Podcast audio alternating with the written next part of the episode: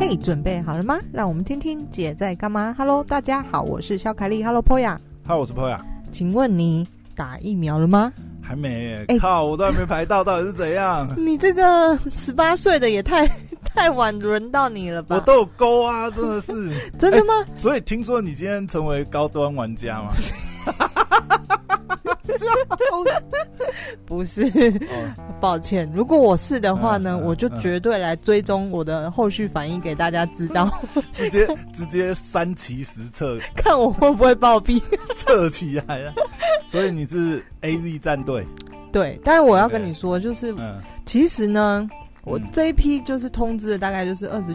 二十二十的末端到三十多这样子哦，所以 不是不是十八岁开始打的，所以你还没打到啊？没有，我我去预约，你一定是只有勾 BNT，不然 BNT 开放了，对不对？哦，你放弃 AZ，哎呀，没有了，我全部都有勾了，我全部都有。是吗？怎么可能没轮到你？来什么就打什么。最近这么多 AZ 抵达台湾，没轮到你，怎么可能？我我有一个预感，我应该快收到简讯。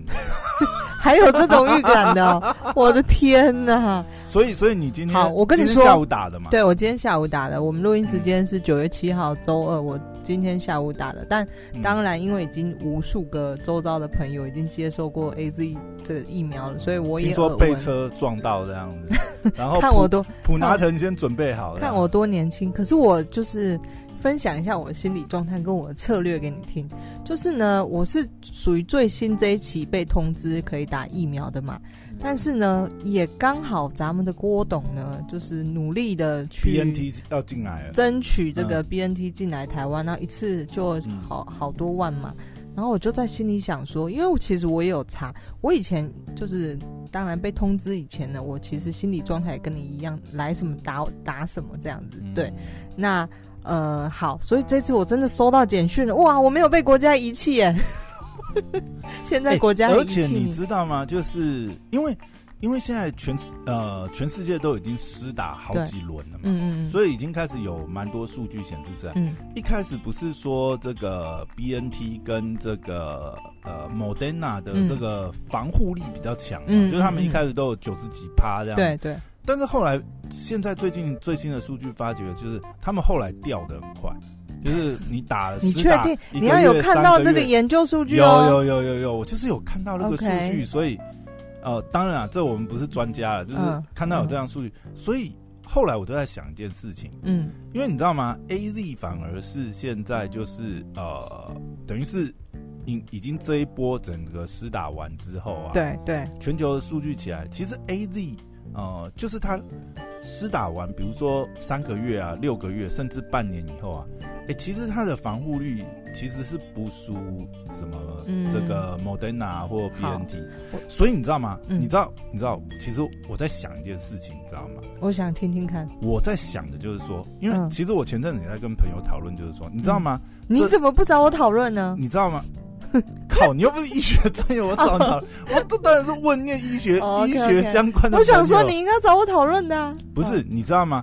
后来我们在嗯，我们在讲，我我觉得，我觉得有一个观点，应该说，当然了，这是臆测啦，但是我觉得是很有可能，因为你结合现实。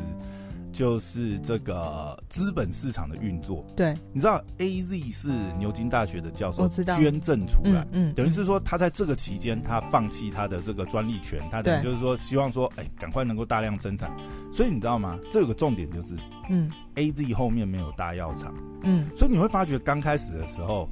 这个 Moderna BNT 气势很强，舆论战你知道吗？嗯，因为有药厂的资本在做后盾呐、啊，嗯，所以在宣传上面的确，我们都会听到哇，Moderna，哇，BNT，哇，呃啊，但是你看现在实际施打下来，嗯，就是有时候你会觉得，就是说，这世界上的资讯啊，什么东西。嗯其实或多或少了，尤其是你看，真真假假，虚虚实实。你没有资本力量在操作的，在后面当后盾去宣传的时候，嗯、其实你任何好的东西或呃这东西要推广出去，其实都其实是有困难的。嗯嗯嗯。好，那我当我被通知到的时候呢，其实我，我有小犹豫，所以我没有。啊、你还犹豫不想打吗？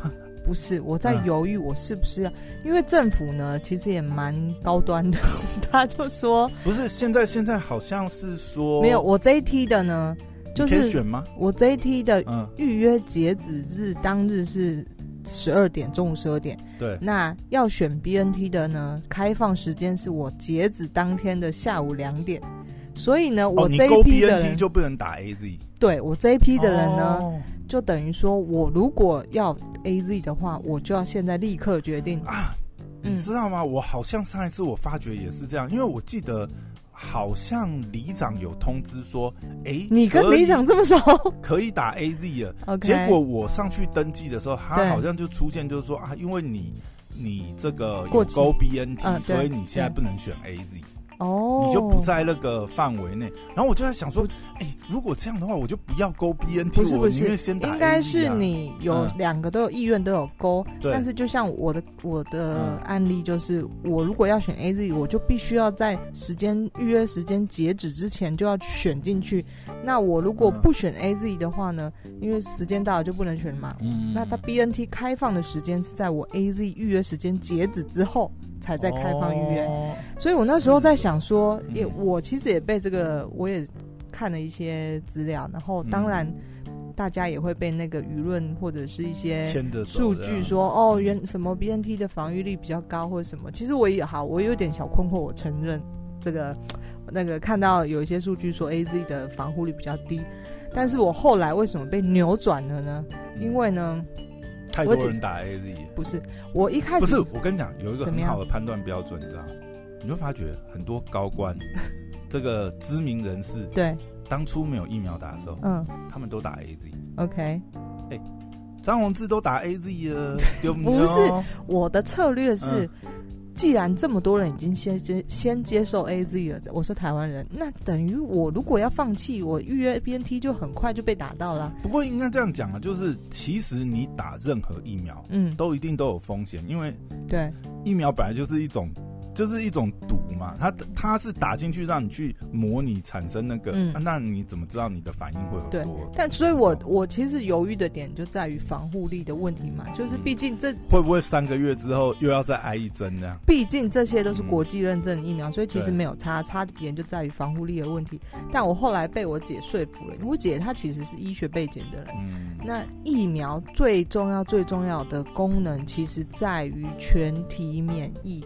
就是如果全体达到一定的比例以上呢，就会达到一个全体免疫的效果。就整个社会来讲，对，所以我就贡献出我的手臂了。没有啦，还有一个，还有一个就是说，其实不管怎么样，就是防护力是防护力是一件事情，但还有一个事情是你呃这个重症，对，就是基本上你你有接你有接种过后，基本上就算你中了，但是呃对呃就是比较不容易去。进入重症的阶段，啊嗯，而且你知道，我恰巧我今天接受接种疫苗，我上一周呢，我的就是身体状况其实很不好。哦，所以如果上一周的话，你可能我上一周觉得太可怕了，嗯，因为我假设我已经中了，那一周要去接种的话，可能。我靠，感觉这一针会要命啊！没有，然后我就想说，天啊，我其实很担心，因为我那时候是我的咽喉发炎，咽喉炎，全身都没有其他症状，就是我咽喉发炎。然后我一度也是怀疑我自己是不是中标了，结果就后来没有，就是单纯就是喉咙发炎这样子。然后我就想说，哇，就是真的，万一我今天接种疫苗的话，的确它至少不会重症。嗯，然后让我的症状变轻，重症率。因为现在这几个这个国际疫苗，不管哪一支，嗯、应该都是最最显著，就是至少减低重症率。对，而且其实我呃，疫苗这个东西，它绝对还是会再继续研发，继续研发。所以不管你接种哪一个疫苗，你可能后续都必须要再接种其他，因为病毒会这个变嘛。其实到现在各国的这个药厂啊，他们的产量、嗯、产能来看，嗯，应该是真的是到年底或或者是了不起就是明年初啦，嗯，应该是疫苗是会多到满出了，所以真的不用担心。而且现在其实还没开放混打嘛，哦，对，它如果可以混打的话，因为现在有一些数据是显示，就是说，比如说你什么 AZ 混 BNT 或什么，嗯嗯、那个防护力还更好，嗯嗯，对啊。对啊，但是我再分享一个。嗯，就是西方国家跟台湾就是台湾其实在三个月内呢，就将这个呃发生的这个感染的病例，其实控制在一定的数目以内嘛。对啊，前阵子都清零了。其实非常非常厉害。疫苗这种东西呢，我反而是希望西方国家那些该死的人赶快打一打，造成群体免疫。因为你知道，真实的案例，就我当然同时有朋友在英国，有在法国，有在德国。那我三不五时也会他们看到他们照片，或者他们告诉我那边的真实状况。你知道那些该死的老外呢，他们根本没有想要戴口罩这件事情。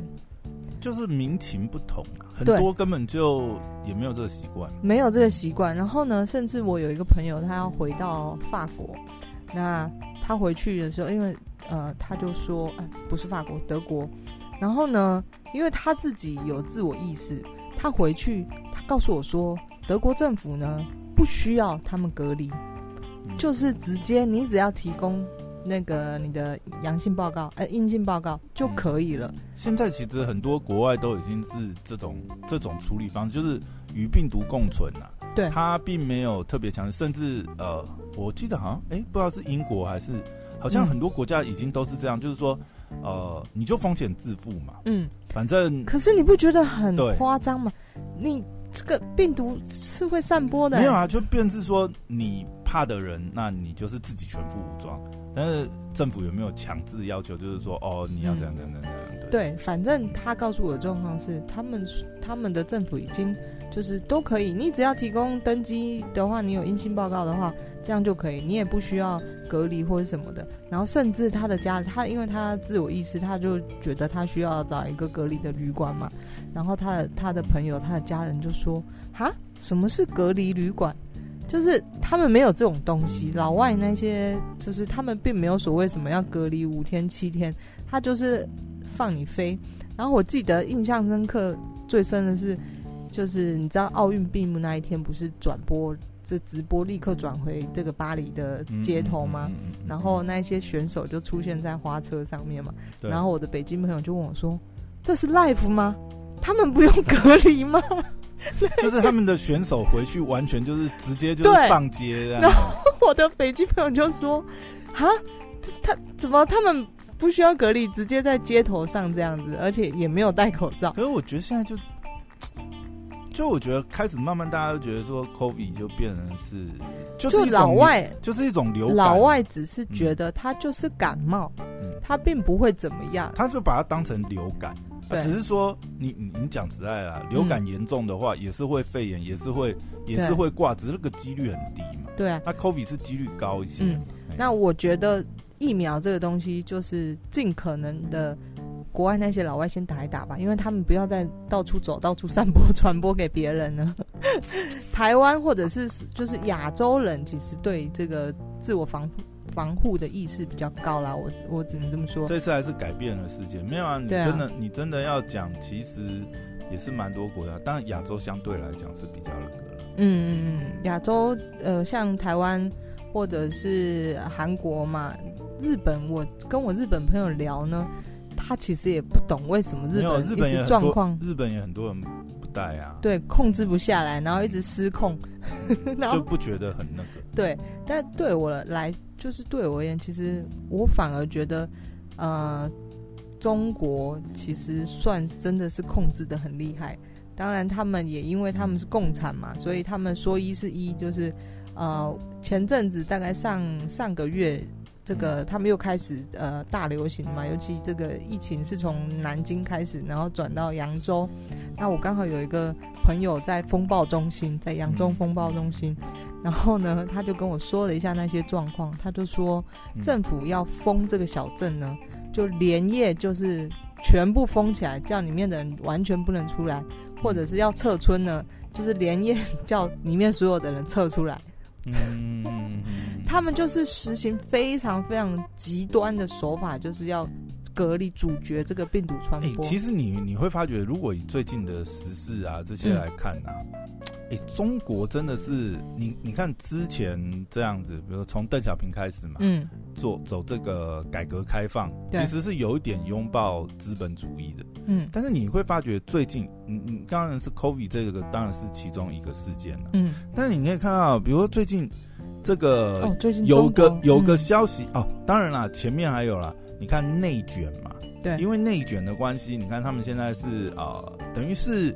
这个补习教育全部就是终止，禁止补习。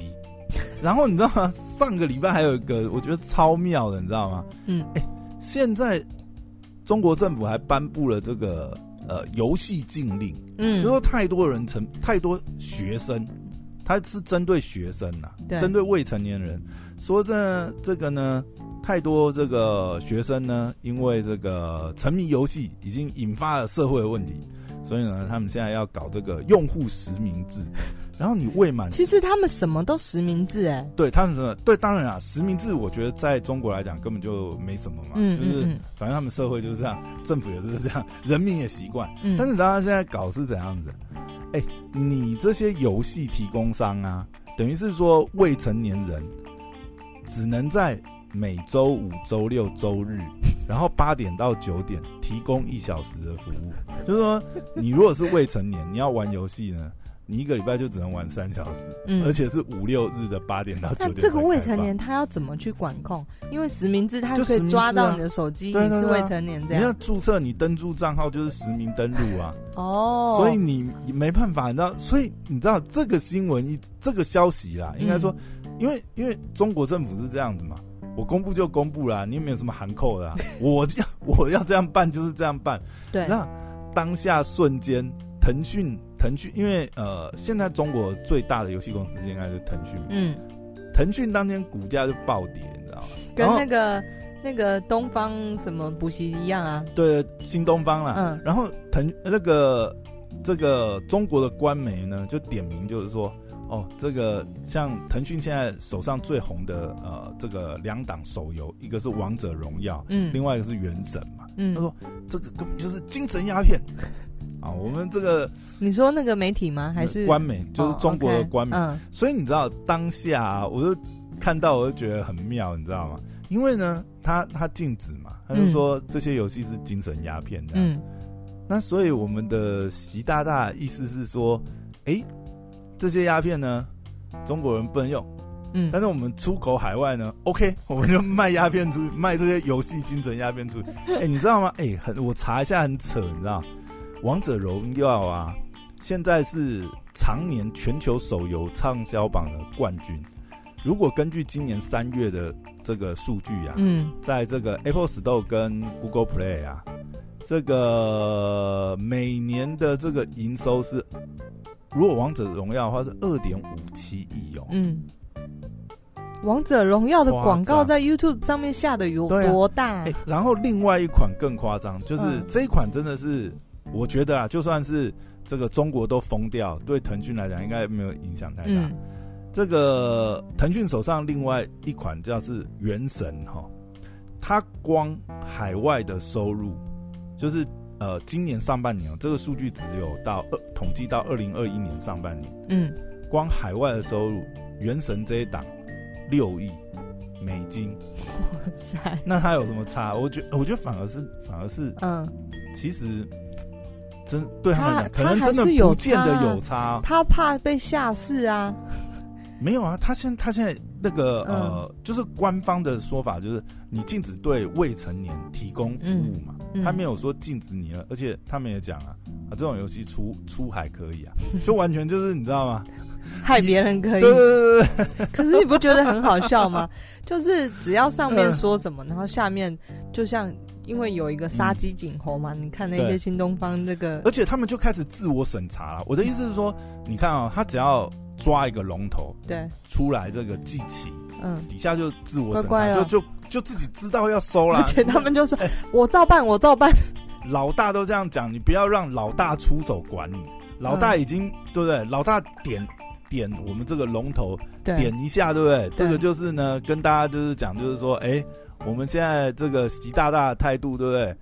官方的态度是这样，你们就自己知道哈，该怎么处理。嗯嗯嗯。对，最近蛮最近中国不是好，就除了游戏，然后再来那个管制演艺圈。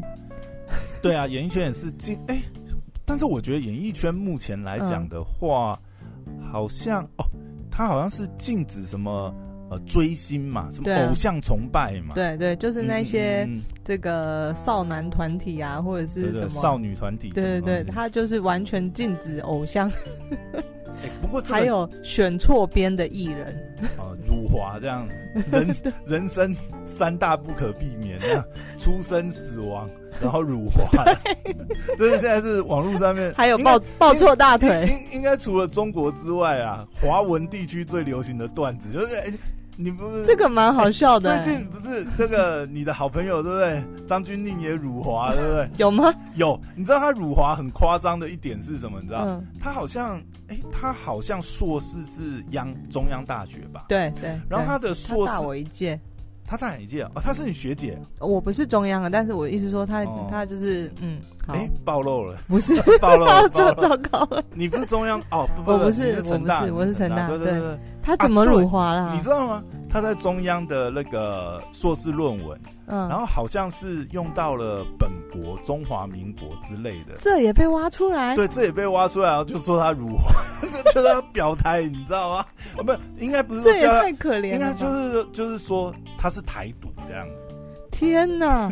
他在写论文的时候，哪知道他会红到对岸去啊？欸、我我在台湾写论文，本国不是理所当然吗？这样也辱华？这样也辱华？他说他现在被人家揪出来，反正现在就是我说你辱华就辱华嘛。哦，OK，呃，那他会表态吗？他现在好像是呃，他在微博的张钧甯工作室，反正就是他们在那边的官。呃，等于是他的个人的官账，嗯，是有发声明，OK，但我们现在还不知道他后面。其实我后来觉得，做生意真的是，如果你是生意人，可能必须要以和为贵，就有有些事是不得不。你说跪下去的跪是不是？以和为贵，谐音梗是不是？对，所以。有些事真的是不得不啦。如果你真的要，不是我，我跟你讲哦，有的时候就是人民币真香。我讲个数据哦，你知道吗？好，最近阿妹在抖音上面办了一个夏日歌会的线上演唱会。嗯，你知道吗？门票收三十 RMB。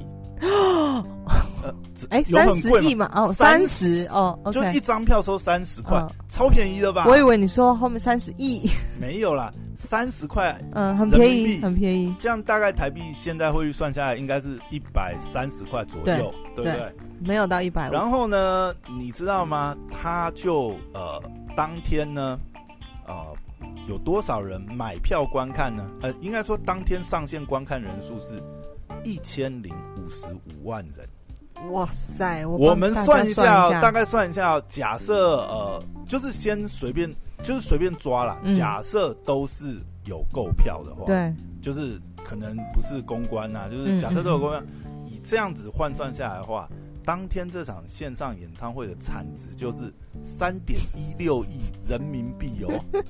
我们来比较一个比较的基础，可以参考，就是五月天之前有办一个人生巡回演唱会，对，他是从二零一七年的三月办到二零一九年。嗯嗯，总共在中国开了这个一百二十二场，在五十五座城市开了一百二十二场，总共的观众是呃入场观众是四百一十五万人，嗯，预估的产值是一百亿台币，这是五月天的这个嗯嗯办了这个接近是三年的这个演唱会，所以会不会最后就会转到线上去办，好像还比较好捞钱呢？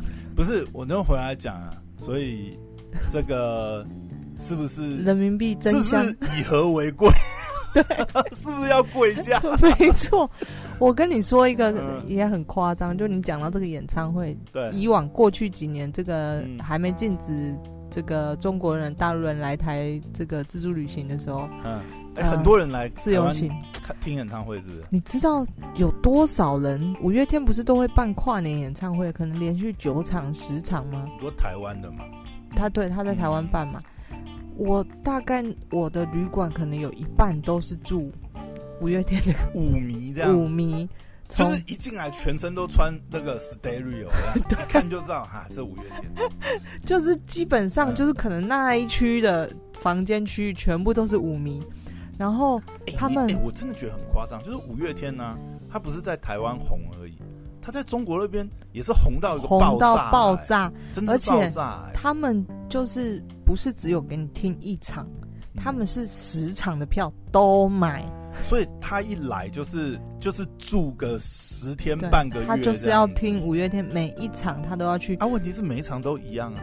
我是说歌单是一样啊，我是不知道他们到底不是每一场大概就是会有特别来宾，嗯，特别来宾会换这样，嗯嗯，但是不可能每一场都啊，他都去啊，然后钱对他不是问题。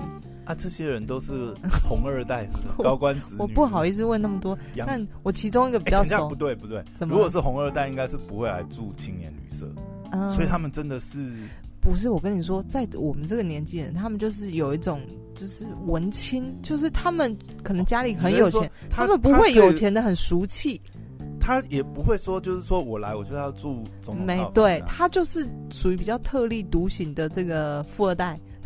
我靠！哎、欸，那那个时候真的是没有顺便认识一下，对不对？我跟你说，他们都是有一点、有一点怪里怪气的富二代，就是他们在在稍微再小我几岁的那个年代，他们会觉得，就说来青年旅社，然后那个。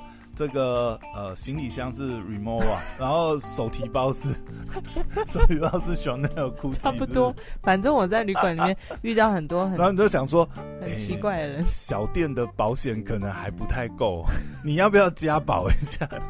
我遇过，我遇过在南部，他爸好像是做。做什么冷冻还是什么的，然后非常上上市柜的啊，他你说台湾人还是台湾人？哦，然后他就是暑假回来台湾，然后他就来台北玩，本来是住五星级大饭店这样，然后后来就换来我这里。为什么呢？他就说他无聊。他说五星饭店没有人陪我聊天。对，男生女的？男的。哇，然后你就不知道，没有认识一下，你就不知道他在想什么。哦，对，就大概是小男生，小大学生吗？我认识他的时候应该是大学生吧，对、oh, okay, 对反正就是很多很莫名其妙的事情。嗯，我觉得我们也蛮厉害，从疫苗的聊到 这些，没有，因为这些都有关联，知道吗？OK，然后再讲一个啊，就是这个最近很妙的事情。嗯，你最近有在关心虚拟货币吗？有，欸，你知道吗？比特币啊，从年初对不对？嗯，年初的高点四月的时候是六点三万，暴跌吗？算是这个呃新高这样子。然后中间呢？不是一路一路下滑吗？七月的时候啊，跌破三万，嗯、你知道吗？我、嗯嗯、靠，这起伏真的是很大、啊。你知道最近又默默的爬回五万了，你知道吗？哎、欸，你看，身为前交易员，你不觉得我靠，这个标的超好？我说以交易，以交易这件事来讲，就是要波动嘛。那你有没有心脏去承受这个损失呢？嗯对啦，这也是。还有就是它的交易成本跟摩擦这些东西。对啊，嗯，那时候你知道货币市场也是这个最厉害的，跌宕起伏，你不可能像比特币这样，这太夸张了吧？就是这样，六万、三万、五万这样子，就你就把它想，哎，这才短短在一年我们那时候就是货币市场就是也是一个赢者全拿，就是谁的筹码最多。南非币，哦，南非币也很夸张的。就是只要有人大量买进欧元或什么呢，嗯、他就是先把你甩一下，甩出去，就是可能狂跌之后，然后再拉起来。那没有那么多，那点位没有那么夸张啊。哦，但反正呢，嗯、对我来说，因为我经历过这个货币的交易市场嘛，嗯、就是货币就是还是别玩的好，也是人吃人，人人吃人。但是你能够进场，基本上你也是国家等级，要不然你也是这个。呃，保险公司等级吧。哦，那也很对，对啊。你 拜托你，那你怎么玩货币？那么可能进场？对，也是，也是，也是。而且有些大公司他们自己就养交易室、交交易员的。嗯，对。然后啊，延伸这个啊，我都在想一件事情。哎，你还没约林同学聊是不是？约了，约了。他，对对对对，还要约谁？哎，我就在想，你知道吗？前阵子我都在想，NFT。我们上次不是在讲，才聊过朱明的 NFT。呃，没有包，呃，对，没有包装的很好，结果卖不太出去嘛。最近又，然后那一天我就听我一个呃，就看我一个朋友在讲这样，嗯、他在他是算在币圈里面经营蛮久，混蛮久，嗯、然后他讲一个，我突然就觉得，嗯，如果就这几个观点的话，NFT 大概也是有他的这个道理啦。他讲几个点哦，就是说，呃，比如说呃，这个这个就是。有几个点，一个点应该是说，第一个是那个呃，我们知道像 NFT 这些东西呀、啊，嗯，其实基本上它，嗯，就是我们人类是不能靠呃，不能完全是凭理性嘛。嗯、我们可以看到，比如说很多奢侈品啊，很多这些，比如说网红啊。宅男经济这些，这本来很多就是靠这种非理性消费撑起来，所以这可能也是一个原因之一啦。那再加上 NFT 很新很新潮嘛，你把它当成是一个潮流玩物也是。你不就会发觉很多那些书位 icon 啊，嗯，嗯可以卖到一些很其实就有点像是 IP 的概念。对，然后、嗯、呃，它还有一个，因为你看 NFT，然后这些 NFT 都是限量的嘛，嗯，然后你买到的话，就所有人都可以看到那个 token 在你的这个钱包地址上，这也某种程度也是一种炫耀，富对，也有也有点奢侈品那种。嗯嗯、然后另外一个就是呃。我觉得是一种同财效应，而且是非常就是小圈圈，就等于是说你在币圈里面的这个社会影响力。因为你看哦，呃，这些买了 NFT 的人，你最近可能会常常看到，比如说这个 Facebook 的大头照，很多人换成这个 NFT 的头像，或是他在 Twitter 上面把这个头像换成是那种像素图啊什么，嗯，就是。其实这也是很好辨别，你知道吗？就是在那个圈子的人，或者是你知道有这种现象的人，你就知道啊，这个人是懂玩币的，是懂的，是币圈的人。那、嗯、有的时候都不用不用在那边，就就好像服装一样，嗯，你看到这个人服装，你就知道啊，这个非我族类，或者说、嗯、啊，这个就是同路人。有的时候，比如说 在网络上面，或者是聚会的时候，你可能从这些细节就知道两个人是没有共通语言。所以我想，这可能也是一个啦。嗯，然后另外就是呃，我觉得还有一个就是，嗯，还有一个是损失跟避免这种心理因素。就是基本上你，你看啊，你今天走入这个币圈以后，你你有你有没有发觉一件事情，就是所有呃在币圈里面的人，他都很像传教士。就是他会跟你传教。如果你不是币圈的人，然后你有接触到任何一个在币圈里面有在玩、有在经营的人，他们都像是传教士，因为呢，他们都已经进入这个圈子了嘛，对不对？那他你们也要避免他的投资化为乌有啊，所以他就要想办法去宣传，然后去想这些应用。其实就是另外一个宗教嘛。呃，对，但是这个呢，又我觉得又跟宗教不太一样，就是说。因为它里面有创造的过程，因为你发觉，因为这些呃 NFT 啊，这些虚拟货币，这些区块链的这些技术都还很新，那很多人也是在新创圈里面，他们自然而然就他有参与，他也在里面，就是想办法去创造它的新的应用价值链出来。嗯，嗯，嗯，这个我觉得是比较特别一点啦，真的是啊。呃等于说币圈币圈的兴起有这么多，不管是心理因素也好，或者是这些实质客观，或者是这些呃拒绝损失的这些这些要素加起来，那你会发觉其实还是很合理啦。因为任何东西，你看它可以夯成这样，然后真的其实也有这个实质的这个实用性的。呃，实用性不敢讲啦，但是的确它是有价值嗯。嗯嗯，那价值就摆在那嘛。你今天就是说，它虽然暴起暴落，但是它还是有个基本盘在的。嗯嗯嗯，这蛮有意思的、啊。所以它如果跌下来，你会抢进一些吗？没有啦，我真的看不懂，我老了。我那天才跟我个朋友在讲，我说我们两个都在聊，就是说，哎、欸，我觉得我觉得真的老了，然后我们以前。年轻的时候，你有没有觉得就好像是那个爸爸妈妈就不会什么电脑的东西，嗯、不会什么东西？不是，我现在就可以理，我就是可以这个理解。对，就是当年巴菲特讲说，呃，电子股我看不懂，所以我不玩。就我们现在的感觉就是，这个币圈我们看不懂，嗯嗯、我们老了，我们已经没办法。还有 fintech，fintech，我们没办法像年轻人觉得 fintech，我还觉得我还觉得稍微、哦、可以，是不是？因为 fintech 不太一样啊，fintech 是、嗯、感觉如果 fintech 那个应用真的起来的话，是真的就那你看这些金融这些东西，fintech 也是区块链衍生出来的、呃，但是对，但是它的那个应用接起来的话，感觉上是。比较实际一点，是真的实用面的吗？对，是真的会带来一些、嗯、呃实物上改变。不然你说，你看现在这些呃金融啊，嗯，它要革新，其实真的是要走 FinTech 的。嗯，那个我倒我那个我倒我可以接受，嗯、就是这种呃对我来讲就是莫名其妙一个像素，这个我真的没办法，我看不懂 NFT，无无法接受，真的没办法。好了，非你，但我可以，但我可以理解了。我现在我觉得就是、嗯、呃，对了，如果哈。如果真的是要进去玩，真的要有一颗年轻的心，我这样讲，要有那个信仰啦，就是你真的觉得它是 在你心中是有价值的。对对对对对对，没错。好。哟，今天拉里拉扎也是扯了蛮多。对啊，好，那今天就到这边，谢谢，拜拜。